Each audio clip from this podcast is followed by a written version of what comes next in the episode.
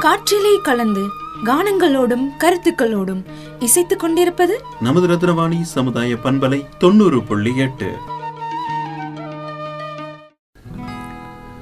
அன்பிற்கினிய நேர்கள் அனைவருக்கும் வணக்கம். நான் உங்கள் சிநேகிதன் மகேந்திரன். இந்தியா மக்களாட்சி முறையில் செயல்படும் ஒரு ஜனநாயக நாடு. நம் நாட்டில் வாக்குரிமை என்பது ஒரு அடையாளமாக கருதப்படுகிறது.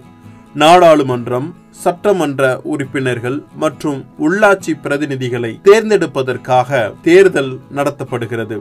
இந்த தேர்தல்களில் நாட்டின் குடிமக்கள் தங்கள் வாக்குகளை செலுத்தி பிரதிநிதிகளை தேர்ந்தெடுக்கின்றன. இவ்வாறு வாக்களிப்பதற்காக குடிமக்களுக்கு உள்ள உரிமையை வாக்குரிமை என்கிறோம். நாட்டை ஆள்வதற்கு உரிய அனைத்து அரசியல் அதிகாரங்களும் நாட்டின் குடிமக்களுக்கு உண்டு என்பது குடியரசு தத்துவம்.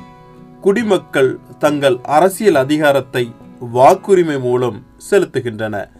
இந்த உரிமையை பயன்படுத்தி தங்கள் பிரதிநிதிகளை தேர்ந்தெடுத்து அரசாங்கத்தை நடத்த அவர்களுக்கு அதிகாரம் அளிக்கின்றனர். எனவே மக்களாட்சி நடைபெறும் நாட்டில் வாக்குரிமை இன்றியமையாத ஒன்றாக இருக்கிறது. இவ்வாறு மக்களுக்கான பிரதிநிதிகளை தேர்ந்தெடுக்கும் தேர்தல் முறைகளை இந்திய தேர்தல் ஆணையம் முன்னின்று நடத்துகிறது. இந்திய தேர்தல் ஆணையம் ஆயிரத்தி தொள்ளாயிரத்தி ஐம்பதாம் ஆண்டு ஜனவரி இருபத்தி ஐந்தாம் தேதி நிறுவப்பட்டது. இது இந்திய அரசியலமைப்பு சட்டத்தால் நிறுவப்பெற்ற ஒரு அமைப்பாகும். இதன் முதல் தலைமை தேர்தல் ஆணையராக சுகுமார் சென் பொறுப்பேற்றார். தன்னாட்சி பெற்ற இந்த அமைப்பு பகுதி அளவு நீதித்துறை போன்றது. மக்கள் மன்றங்களுக்கான உறுப்பினர்கள் தேர்தலை நடத்துவதே இதன் இன்றியமையாத பணியாகும். இந்திய அரசியலமைப்பு சட்டத்திலேயே தேர்தல் ஆணைய உருவாக்கமும் இடம்பெற்றிருக்கிறது. உச்ச நீதிமன்ற நீதிபதிக்கு இணையான அதிகாரம் இந்திய தேர்தல் ஆணையத்துக்கு அளிக்கப்பட்டுள்ளது. இந்தியாவில் வாக்களிப்பதற்கான குறைந்தபட்ச வயது வரம்பு பதினெட்டு வயது நிரம்பி இருக்க வேண்டும். இதற்கான வாக்காளர் பட்டியல் தேர்வும் இந்திய தேர்தல் ஆணையம் மூலமே நிர்ணயிக்கப்படுகிறது.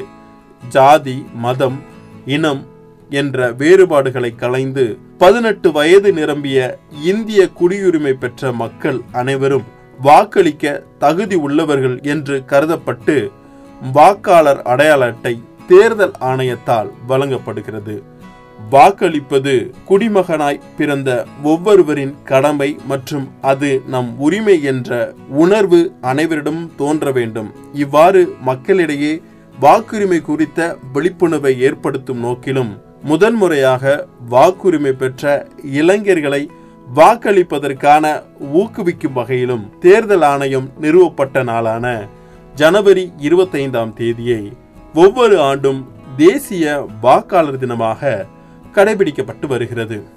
வாக்களிப்பது நமது உரிமை நமது கடமை. அனைவரும் கட்டாயம் வாக்களிப்போம். அன்புடன் உங்கள் சிநேகிதன் மகேந்திரன் நடப்பவை நல்லவையாகட்டும்.